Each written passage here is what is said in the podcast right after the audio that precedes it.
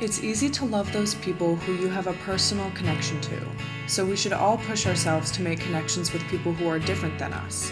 Whether it's someone on the train or someone who looks different than you, love is more needed when it's people who are different than us, when it's people on the margins of society. Those are Leah Pasquesi-Mika's words in this episode of the Share Chair podcast. She speaks volumes, especially in the beginning of a new year. The Loyola University academic advisor has been through her own adversity when her father was diagnosed with early onset dementia. Yet she has the strength to recognize her privilege in all situations, even ones as hard as that. In this week's episode of The Share Chair, Leah discusses how empathy, struggling, and love are all connected in life and in the world. Stay tuned to hear it. Leah Pasquesi here. Is that how I pronounce it? Okay.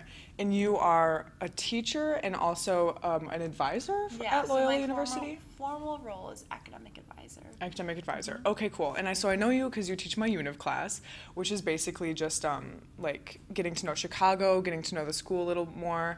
And then you said earlier that you, the theme that you sort of wanted to put into my specific UNIV class is like what was that? Getting to know people and uh, Yeah, empathy. so you know, in addition to getting to know Loyola and Chicago, also building community. So that's a big component here at Loyola of what we see is critical to a, a student's first year. Mhm. So building a space within our classroom where people can authentically build community. So what's interesting is thinking about what does building community look like, Mhm. and so I wanted to take it to a pretty deep level because in the past, like my first um, day of class, what is traditionally done is more of like icebreakers and Mhm. more um, superficial ways to get to know people, Mhm. and then it's like, okay, well that's been established.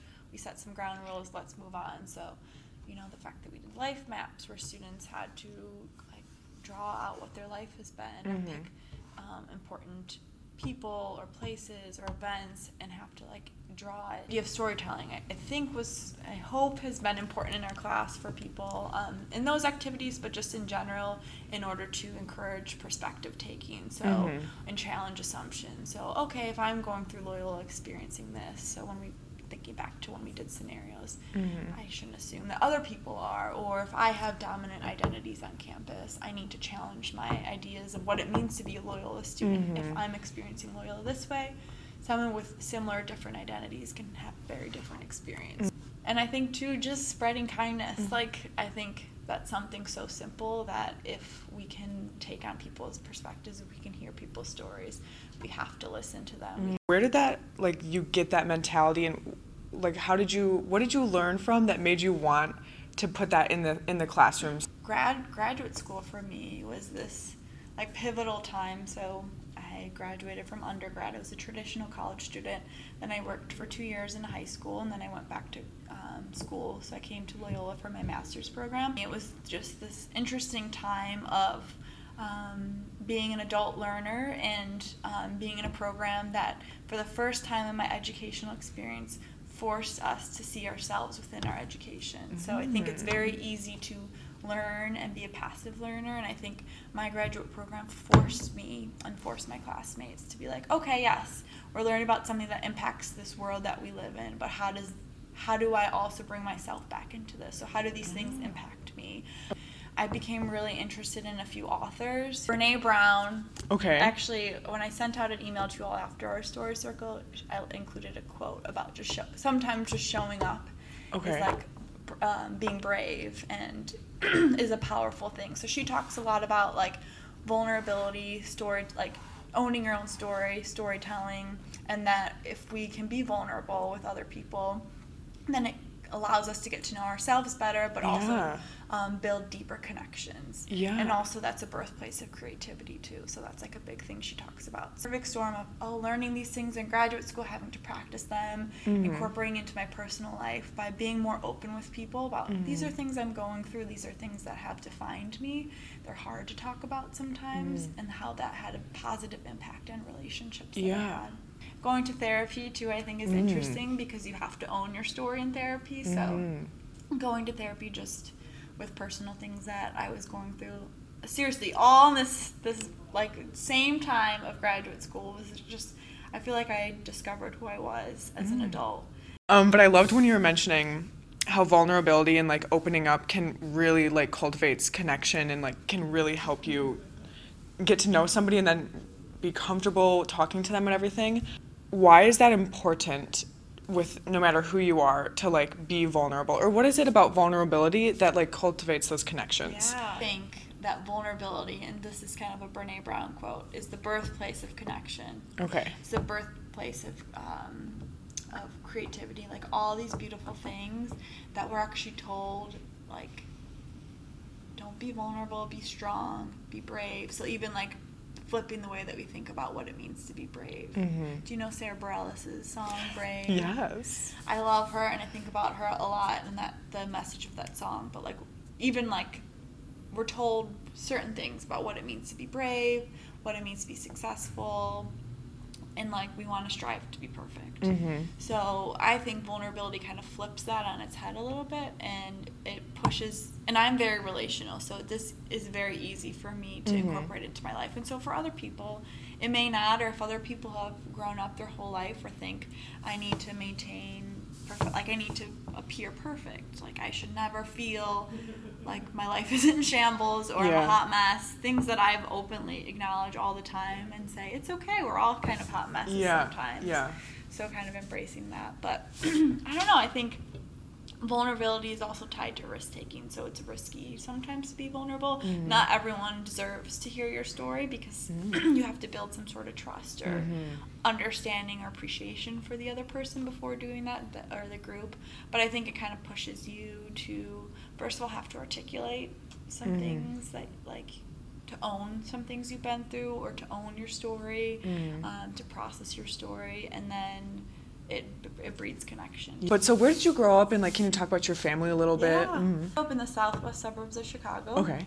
I'm the youngest of four siblings, parent, um, and I have my mom and dad. Mhm. So very close knit family. Um, so grew up in Darien, Illinois. Um, pretty homogenous community that I grew up in. I I could think of no. Let me think of how to say this. My family is the, some of the most incredible people. Um, so I grew up in a very loving home. Mhm. my parents. I, I thought up until recently when I met my husband that it was would be impossible to ever find someone or like tr- have a relationship that um, as incredible as my parents. So like I think so highly of them. They love each other. So, I've never known two people to love each other so deeply, and the love that they gave us was just very beautiful. So I'm very close to my family. I recognize a lot of privilege I have with the family that I grew up in. Um, we're a middle class family. What were some of the bigger events that sort of happened to make you the person you are today? Like whether it just be like going to school or um, smaller things like relationships or So what's interesting is I feel like I had a pretty cookie cutter life Okay. until I was a freshman in college. Like I think I always did pretty well in school. I was always pretty social. Mhm. Had a very supportive, loving family. Um, money wasn't a problem in my family. Was always really involved.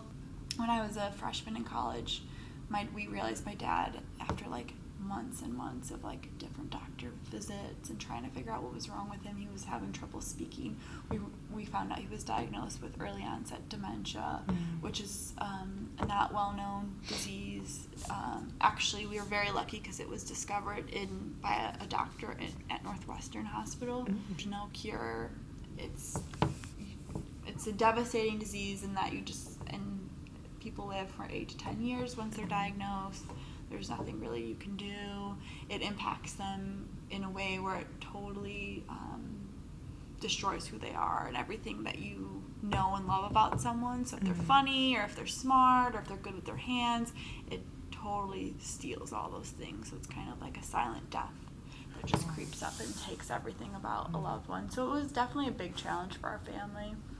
Um, and it kind of made me just approach my life very differently in terms of like being like growing up a lot so having to then parent myself more and then not parent myself um, become more independent and like build my inner internal strength or inner strength um, and then also like start to parent my parents a little bit. So it's been it was it's been hard watching my dad kind of die over the past 10 or so years and i i went through a really rough breakup when i was in um, graduate school, like the beginning of my graduate program.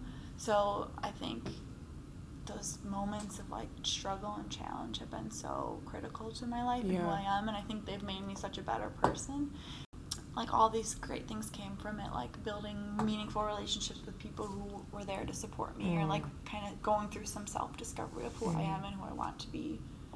So I think, interestingly, my dad's like diagnosis and my breakup were probably the biggest moments of change. And like like I said before, like graduate school is this unique time because Mm. that was like another aspect of it where I was kind of like pushed down to the ground and had to kind of rebuild who I was and who I wanted to be. Mhm. I met my husband a little bit after that, and it's a beautiful thing. And I don't think I would have ever been able to meet him unless I figured out who I was first. Well, that I think you mentioned going on an ABI trip, or um, Yes.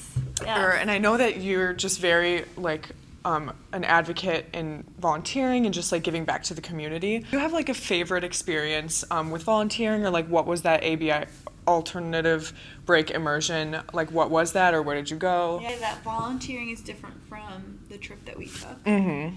So alternative breaks are, I say, more of like a justice focused immersion trip. Okay. Trip's a little bit different. So some people are like service is a bigger component, but there's also the justice and learning and understanding piece. mm-hmm. Um, but the trip that I went on was to Baltimore, and different trips focus on different social issues. So we went to Baltimore and we just like um, kind of talked about and thought about and learned about different social issues impacting an urban environment. And I know I Mm. wanted to do that because I think it's so easy for me to exist in a bubble within my life in Chicago, Mm. like you know where I live, go take the train um, up here. Loyola's kind of a bubble. Go back home, go out in my neighborhood, maybe Mhm. go downtown. But Chicago is a very um, there's a lot of things going on in Chicago.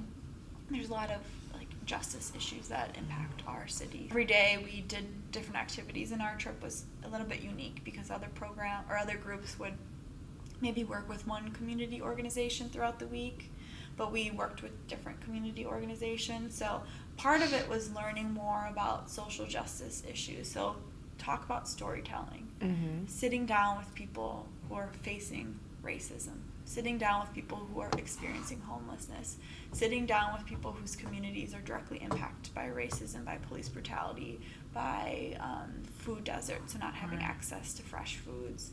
Talk to people who are um, impacted by redlining. Um, so actually sitting down and shutting up and listening to stories. And what was interesting to me was that the students that I went with are some of the most eloquent student. Like they get it, quote unquote. They talk about social justice. They a lot of them are upperclassmen at Loyola, so this is Mhm. something that they've been talking about in their classes. But a lot of them said it was one, it's one thing to talk about it in class in an academic space, but then to go hear people's stories, it's so Mm. different. Like people were just so kind and gracious with their time, with Mhm. hosting us, with telling their stories, um, and letting us enter spaces that we typically wouldn't be a part of. So we Mm. went to like a community organizing event, Mhm. and I think all the students and I felt a little uncomfortable. Like this isn't a communal thing. This is like a, a sacred space amongst these people. Should we be here? And everyone o- welcomed us with open arms Mm. so that was you know i think the justice piece of like you know learning people's stories going into spaces going into communities. It's one thing to talk about poverty or homelessness but we actually went on an injustice walk with people who've experienced homelessness and they took us around different areas of baltimore and explained um, so there's like spaces down by downtown baltimore where there's a homeless um, an organization that supports homeless folks and then a few blocks down is is the jail, and then a few doc- blocks down is um, downtown where they've Mm. really built it up. So walking Mhm. around and explaining like um, where different areas, what they mean to them, or Mhm. how there's an area right off the highway near downtown where um, a lot of people homeless people who experience homelessness would put up tents Okay. as in that's their home so everything they own would be there and that's where they decided that's where they chose to live or where they needed to live or they needed to survive and at one point the city put um, in bushes with thorns in that area to kind of push people out. So like Oh my goodness. you know, makes you kind of understand, or at least it made me understand things in a much more complex way. Yeah. The point of your podcast, when you hear people's stories, Ugh.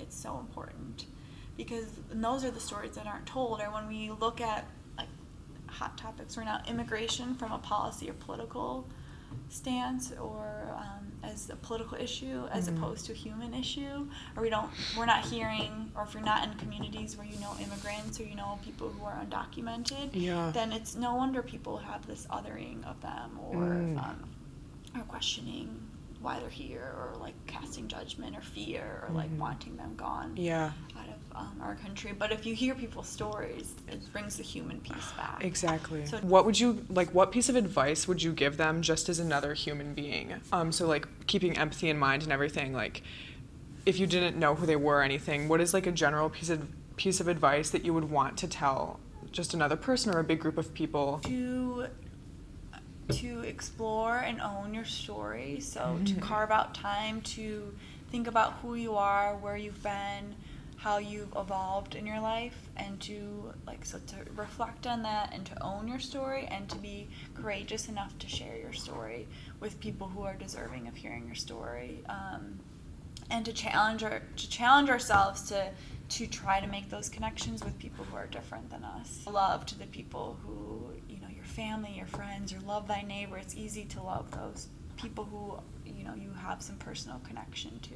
So I think we should all push ourselves to um, make connections with people, whether it's through storytelling or just. Um, I guess storytelling because we want to get to know other people who are different than us. And Mhm. so, whether it's someone on the train or someone that you wouldn't like typically um, connect with, or someone who Mhm. looks different than you, because I think again it's easy to love the people in our life that are family and friends and our neighbor, but it's more love is more needed when it's people who are different than us, Mm. when it's people on the margins of our society. Be courageous, own your story, get to know people who are different than you, Mm-hmm. and extend love and kindness to everyone.